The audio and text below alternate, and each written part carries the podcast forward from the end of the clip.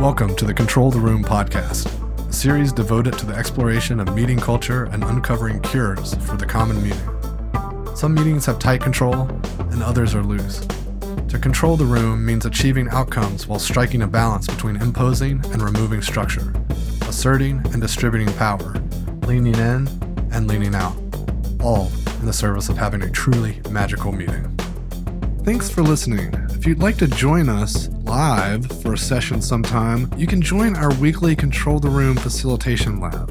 It's a free event to meet fellow facilitators and explore new techniques so you can apply the things you learn in the podcast in real time with other facilitators. Sign up today at voltagecontrol.com slash facilitation dash lab. If you'd like to learn more about my new book, Magical Meetings, you can download the Magical Meetings Quick Start Guide, a free PDF reference with some of the most important pieces of advice from the book. Download a copy today at voltagecontrol.com slash magical dash meetings dash quick dash guide.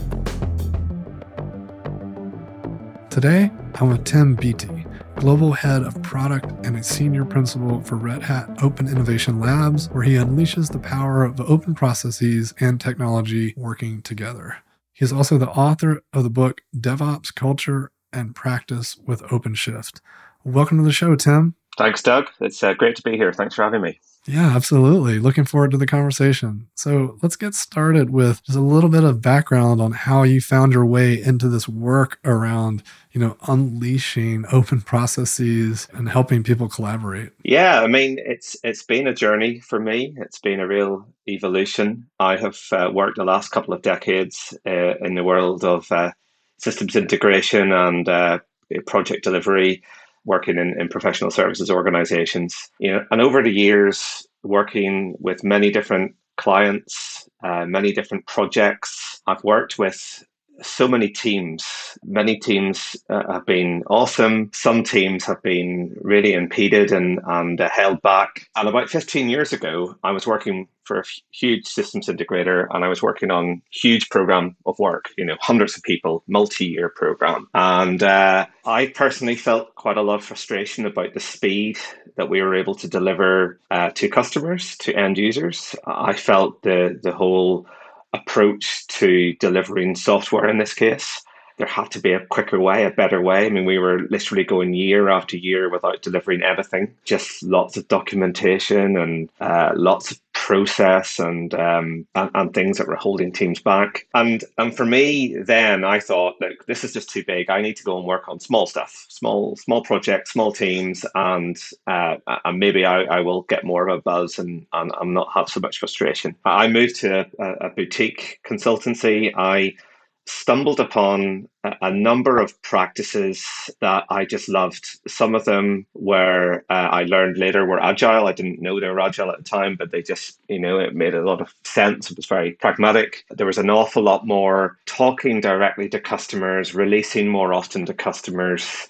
Getting feedback from customers, there was just a lot more communication and collaboration, and I and I loved it. And and seeing the satisfaction all round within the teams I was working in and with the customers I was working with, it, it just felt like a, a breath of fresh air. And so I enjoyed the next 10 years learning more about agile and lean and design thinking and all of these uh, frameworks as I started to realize this is what really ignites my passion in, in IT. It's it's this collaboration. And then the, the icing on the cake was about four years ago, four and a half years ago again in my in my effort to to continuously improve and adapt what I do with my career, the one sticking point I had with the kind of services I was delivering was the teams I was working with all belonged to my supply side organization. So we were we were project teams and uh, typically a project would run for six to nine months. The team were awesome because we were using all of that collaboration and there was amazing energy. But my frustration then was, well, th- when this project runs out of funding,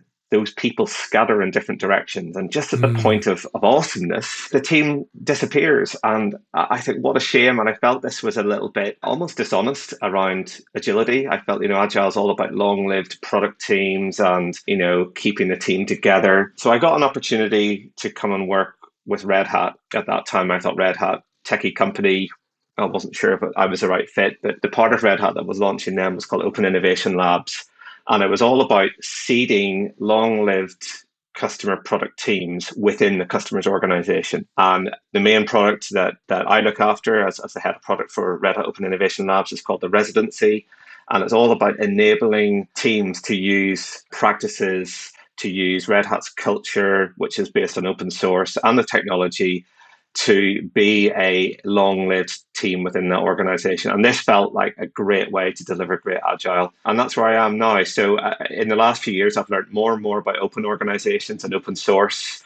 So I think you know over the last fifteen years, you know, I've, uh, it's just it just brought me down this evolution into where I can just work with some great practices, with some great teams and great people, and create a, an infectious enthusiasm of energy in within the teams that I work with. You know, it's interesting here you talk about finding that open innovation group there at Red Hat because, and also just this issue you bumped into around the short-lived nature and how this the team kind of spreads like a dandelion and then all the value kind of evaporates the momentum's lost. And i had the pleasure of meeting jim colson from ibm who spoke at the cto conference here in austin and has collaborated with me on some local meetups and things and as well as chris watts who i think spent some time at red hat as well and maybe mm, might be yeah. back at ibm now and they were both telling me about the innovation approach at ibm which i think red hat kind of was doing doing also independently before any of the IBM stuff, which is really fascinating because the way I understand it is that there's a group that's sitting in between R&D and product who is basically creating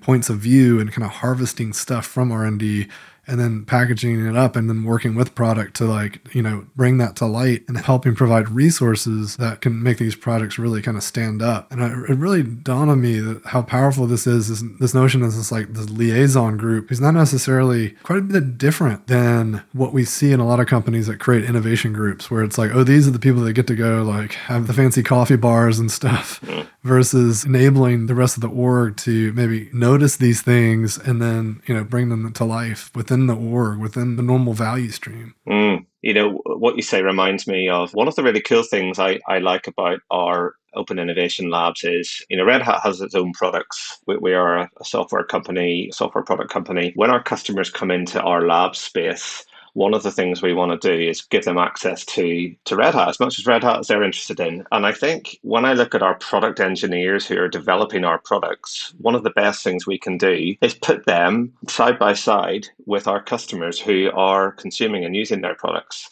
Uh, and it's a, it's, a, it's, a, it's a win-win situation. It means our customers get access to those product engineers. They start to learn about, you know, what what roadmap looks like and maybe some awesome new features coming their way. But also it means our product engineers get access to the people who are adopting their software. And, and often that that empathy doesn't exist in product and this is where real innovation happens when we can have that kind of level of uh, feedback loops between the people who are using value using, features and the people who are, who are delivering that. And, and I'm seeing that happen more and more where we're breaking down those silos so that we can provide that direct access. And, and some of the conversations and the learning that happens when you can create that space in a lab environment and those conversations to happen is just enormously powerful and, and, and what really sets the way for, for great outcomes for, for both sides, really. Yeah, you know, it also reminds me of this phenomenon where, you know, a lot of companies create these silos of research. You know, they've mm-hmm. got the UX team that's out there doing the research. And without the research happening at the team level, it's hard for them to have that feedback loop,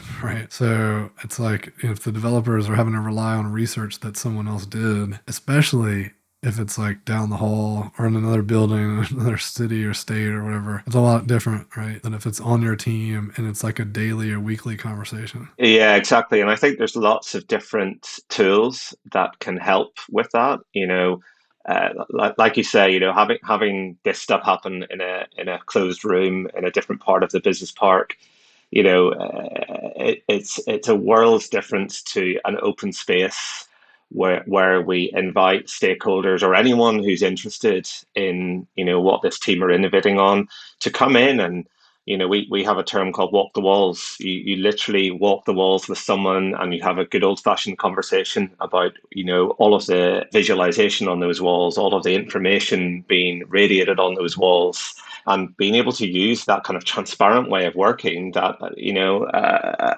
allows you to see what teams are doing why they're doing it how they're pivoting what they're learning what their product increment looks like and inviting conversation and feedback you know. So having that visualization and uh, and inviting you know th- those conversations is, is really helpful. Likewise having things like you know regular showcase events you know whether they be demos or or sprint reviews or or just short sessions to you know be able to show off something that we're trying out because you know at that point the learning is is is, is quite minimal. It's when we start to share the work that we're doing and do it in an environment where inviting conversation and feedback that's what that's what you know generates great products. Having other ways of getting getting your your work out there written showcases project postcards you know sketch note visualizations. There's tons of tools i think that teams can use to just share with the world, t- show the world the, the greatness that, that that they are trying and experimenting with, and get those conversations flowing and get those feedback loops activated at, at many many different levels. Yeah, you know, it kind of echoes one of the, the mantras that we believe strongly in, and this notion that what gets visualized gets velocity. Yeah, like that. And when you talk about walking the walls, they're seeing the visuals, they're kind of peering into the future a little bit. Yeah. Oh, gosh. Yeah. I mean, the number of ideas, some of the best ideas for the future come up either during a walk the wall session in the conversations or a, or a retrospective event where you're just taking that time to you know, as a team, reflect on, you know, great stuff that we've done and we want to do more of, but, you know, what would make us that little bit better? And, uh, and I, I think back to just some of the most amazing, simple ideas that have come out from just, you know, uh, enabling that culture of conversation and collaboration and ideation to come to life. So I wanted to come back to one of the things you said in your description of your background and how you got started. And you talked about systems integration. Mm. And it, kind of piqued my interest because I started thinking about systems thinking. Mm-hmm. And I'd love to hear your thoughts on how much that background and kind of viewing the world through that lens has impacted your thinking around collaboration and about how teams and people come together to work.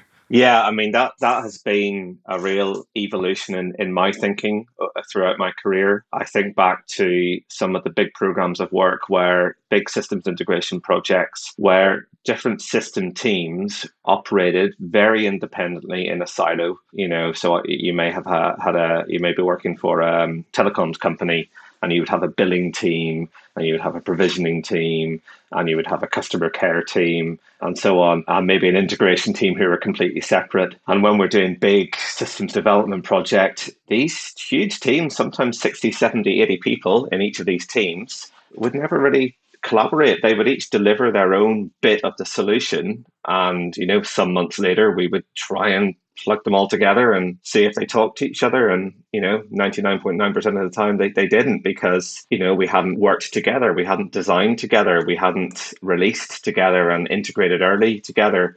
And you know, to me at the time, you know, I was I was relatively junior, and I, I didn't think there was any other way. This is this is the way big systems are delivered, and it's always painful when you try to do integration testing. Similarly, when you eventually go live, these big programs, you know, finally go into production several years later, they get handed off into a whole separate part of the organization that look after the operations. We've never met the people who are going to maintain or support or fix problems in, in, in, in these systems. They were all handed over through documents. And again, I didn't know any other way. This, this to me, that was just a way. Now, I think over the years, as I've learned more and more techniques and frameworks and seen more and more examples of great ways of working, I've learned about things like systems thinking, and you start to realize the impact, the kind of the, the causal effects of not having that collaboration. And when you can break down those silos and start to create a more cross functional, horizontal team, you know, that stretches through, almost turn the,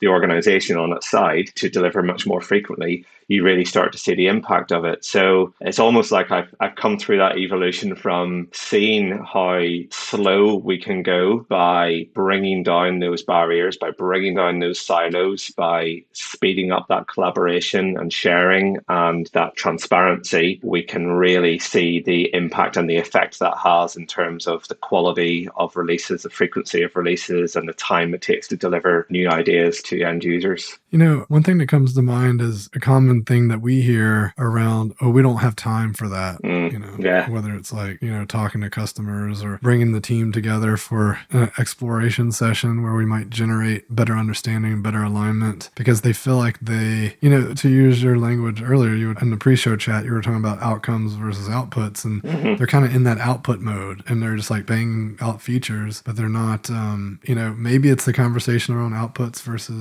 outcomes, but what's your go-to to help teams understand that, you know, we might have to slow down in order to speed up overall? Yeah, it's funny because I think in this world of agile and scrum and, and frameworks that have come to become more and more popular over recent years, what we're hearing teams talk about is, you know, velocity and, and story points and, you know, time to value and, you know, how many features they can deliver. And what we've ended up with is a world where we can deliver more features faster, but it's still all outputs. It's all about, yeah, how, many features are those features actually being used? Are they generating outcomes to stakeholders or users or the people that matter? Are they delivering outcomes that matter? One of the stories I love to tell is about my grandmother who uh, lived in the in the north of Ireland where I'm from, and I remember about 15 years ago she was very frustrated with the TV remote control. She had this huge remote control for a TV, and it must have had about 40 or 50 buttons on it, and it looked terrifying. and all she wanted to do was switch the TV on or off. Turn the volume up or down and change the channel. But somehow or other, there were 40 or 50 buttons on this remote control. Uh, and I thought this is a classic example of where we've over engineered and uh, the team have just focused on churning out as many possible functions or features as they possibly can. And, and the chances are, you know, 80, 90% of them will, will, will never be used. What I actually ended up doing was putting black tape over all of the buttons she didn't use. So she ended up with a you know, a six button remote control, which is all she needed, you know, to, to deliver the outcomes that mattered to her. And I, and I think that's what more and more organizations need to learn to do. They need to figure out, you know, what are the actual outcomes that are going to matter to our customers? What are the measurable impacts that we want to affect on the people using our systems. And how can we work in a much more experimental approach so we can learn faster as to how we can deliver those outcomes that matter quicker through through experiments? So so you know i, I use stories like that I,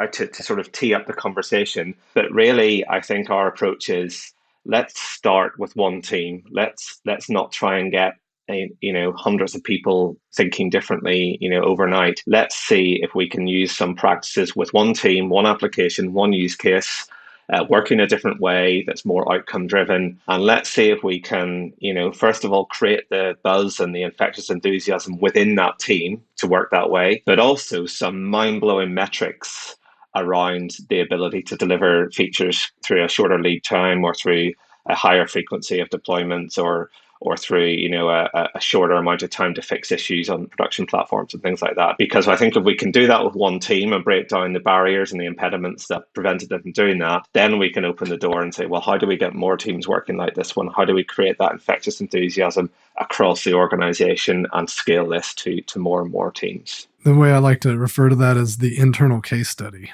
You know, like often people talk about, oh, this worked at Google or this worked at Facebook or wherever, and it's like or even at Red Hat, and it's like, well, we're not any of those companies, you know. No. And it's so easy to explain away how we're different, and so carving out a case study. And we can't expect people to copy. It's like the number of people that you know want to apply the Spotify model because they, they hear about you know what Spotify did, but you know you've got to create you know your organization's own culture, your own way. Which you've got to go go through that evolution yourselves so this and this is why this is what really you know motivated me around our residency model because it, we were really focusing on giving a team within an organization that experience so they they kind of had that internal case study themselves uh, but something that they could then use as a seed to then, you know, enable, educate, inspire others to create their own kind of stories as well and grow those internal case studies into a portfolio of case studies, really. Yeah, you know, the Spotify example is pretty interesting. And for those of you that aren't familiar, Spotify released a blog post saying, you know, here's how we run our product development organization, really, really focused on the development end of things and how they organize people into squads and mm. that are kind of delivery units. And then there's the guilds and things that might be more topical or more functionally driven. But the fascinating thing about it that I think is really interesting, I'd love to hear your thoughts here, is that when I talk to folks that are at Spotify, are familiar with them, you know, they talk about how we don't really do that anymore. We kind of evolved past that. So if you really want to apply the Spotify model, then you should be taking a, an experimentation approach. Yeah. And you should be looking inwardly at our culture and not just thinking, oh, DevOps is Jenkins or Docker or whatever or continuous deployment, sure, those are best practices. But like, how do we improve our culture? How do we make our people more effective? How do we focus on that developer experience? Yeah. And I think your book really focuses on this trinity of people, process, and technology. So, how do we help people collaborate together? And what's the processes we might use and borrow from? Or, and I think that's really fascinating. It really gets to that ethos of focusing on the developer experience rather than saying here's this roadmap for like how to automate our deployment or whatever Absolutely, yeah, and um, I think the the book. One of the things we really tried to focus when we when we wrote the book was not to make it about technology. So it is a book about DevOps. People think DevOps is a is a is a techie thing. To, to me, it's it's a it's a collaboration philosophy. It's an ideology that is all about bringing down silos and getting communication flows working through an organization um, starting with dev and ops. That's, that's where the name came from. But really extending beyond that and, and thinking about everyone involved in, in the value chain, you know, including end users, including some of the stakeholders like security and, and operational people.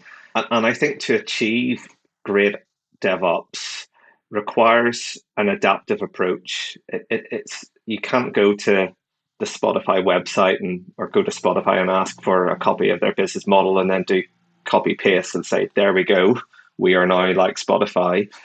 It, it's something that needs to emerge and it's something that will involve a lot of learning along the way. And the book, we've divided it into a number of sections. So, first of all, we, we talk about the importance of building a foundation uh, and that foundation is all around culture and collaboration and putting the platform in place to, to provide the technology because there are some great, you know, accelerators we can get from the technology. But, but a, a large focus on it is really about the people and, and, and the, the cultural practices that enable the people to operate with increased psychological safety, with an increased level of energy and enthusiasm and autonomy. And, and, and, and we talk about autonomy, mastery, purpose a lot in this to kind of create that foundation that our teams can then work on top of. And then the next part of the books talk about, you know, the importance of continuous discovery and continuous delivery. And, and this is really, and we have a section all about the different practices, and most of them are really collaboration practices that help us discover our why. You know, why are we here? What problems are we trying to solve? Who are we trying to solve them for? Uh, and what are the target measurable outcomes we're trying to achieve? Then we have a section about well, how, how do you then decompose those those outcomes into experiments? How do you prioritize those experiments? How do you how can you in in a very modern way of delivering software how can we use some of the really advanced capabilities to run experiments and learn from our users really really fast and then we have a section all about delivery, which is, you know, what what are the practices and techniques that allow us to deliver in a much more iterative and incremental way. So those sections, the foundation, discovery, the the the options on the on the delivery, we're not even really talking about tech at all in, in any of those. It's all about the people it's all about the collaboration and the practices. We do then have some sections about, you know, building it, running it, owning it, which for the techie people, you know, they, they can get their hands messy, but it's also, we also think it's something that the less techie people will learn from. And then finally, we, we get into sections about, well, you know, once we've been round that loop of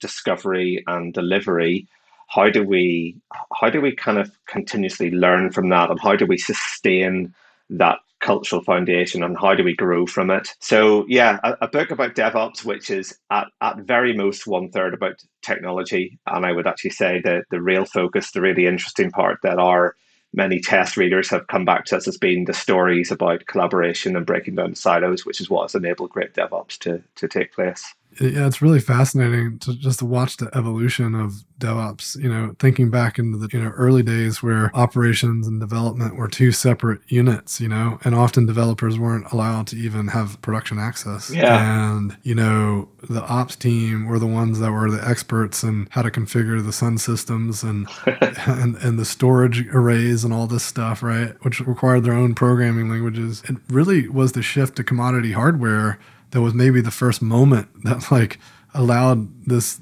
opening, right? Where, oh wow, maybe we can automate, you know, the difference between a development environment and a production system is starting to diminish, right? Like, yeah. So this notion of having to have someone that's going to be responsible for how the software runs in production versus how it gets coded is, and if you think about it, like looking back on it, how just like dysfunctional that is, right? Like, absolutely, like, yeah. You think about operations, sure, you might want to have people that know how to keep the systems running yeah. and get alerted and security and these kinds of things. But the software only being responsible to write it, not how it is stable and runs. it's just yeah, like, yeah, yeah. wow. It's like you're not really talk about the outcomes versus outputs, right? Yeah, yeah. Like if you're only responsible for writing it, that is an output task versus like making sure it runs and it doesn't fall down. That's a lot more outcome driven. It is, and it's funny because I think over recent years we've really shifted the focus towards the end user when we're building products. You know, human centered design and design thinking and lean UX, and um, you know, so so we now have much greater empathy on users' pain points, and you know uh, how we can make their their lives, their their their jobs that they do easier, simpler, automated. And I think DevOps is really the next evolution of that. We're thinking, well, there, these practices work so well for creating that empathy with users. How can we create that same empathy to developers from the people that build, you know, platform and the underlying infrastructure that we're developing on? How about we we create the same kind of collaboration and connections between those platform engineers and those developers. How about we, we put the developer, you know, heart of the experience so that we are continuously learning from them and thinking about how can we remove their pain points. And this idea of kind of, you know, taking a product approach, a product mindset to platforms, I think is really uh, an exciting space where we're effectively using what's worked really well in you know building products over the last decade and now thinking well how can we apply the same principles the same philosophies the same ideologies to the underlying infrastructure and and, and that to me is what is really exciting about about devops yeah i think in general anytime people can apply design thinking DevOps, lean, agile, any of this kind of more modern approaches to collaboration and just the way we work. If we can point that stuff inward to our teams, mm and redirect it to different audiences, you know, that's when we find real nascent opportunities that aren't necessarily the stuff you're going to read about in the book. You know, you were talking earlier about these discovery moments where we find out something that's unique about ourselves. Yeah. And I think, you know, whether it's developer experience or employee experience or the platform team experience or like the more we can get curious about like what others are going through and how we can can best create ease in their experience, I think we all will appreciate the job more and you know the work becomes more fluid. We can hit flow states more easily. Absolutely, yeah. And it's uh, you know it, yeah, it, it flows through the whole organization. You know, taking that product mindset approach to everything. You know, continuous discovery, continuous delivery, a foundation of culture. I think you know dev teams, platform teams, even leadership. Uh, you know, I think this this mindset of evolution and inspect and adapt and you know probing and sensing and responding based on change we're in a very we're in a world where change is happening all the time so at every level in an organization whether it's an application whether it's an underlying platform or whether it's a, a leadership strategy taking a having having a system of work, a way of thinking that allows us to pivot and adapt when we get feedback or when we we get learning or when we get measures that are telling us that's the next best thing to do. I think is really really important, and you know that's been particularly true in the last eighteen months in in the world of our pandemic. I think. What are your thoughts on structure, specifically I think about Conway's Law yeah. and how our org charts can sometimes limit our ability to create or even develop software systems that can be resilient or can be compatible to this way of thinking, right? You know, there's lots of folks that are managing legacy systems that, you know, it makes it very difficult to do iterative development on Whereas, you know, you've got folks that are building from scratch and it's like, it's really easy to add continuous yeah. deployment when you're starting from nothing. Yeah. Um, you just start with it, right? I often coach people when they're founders and, and young CTOs and stuff, when they ask me about this stuff, I'm like, you know, put it in place, but don't overcomplicate it. You know, like even just using Docker, but not trying to like automate everything means that you already are on that foundation. Yeah. So you don't have to rip everything out and re add it later. Yeah. But the point is, I'd love to hear your thoughts just on structure in general, structure of the organization, structure on the software. Like, how is that impacting people's abilities to to lean into this way of thinking, this way of working?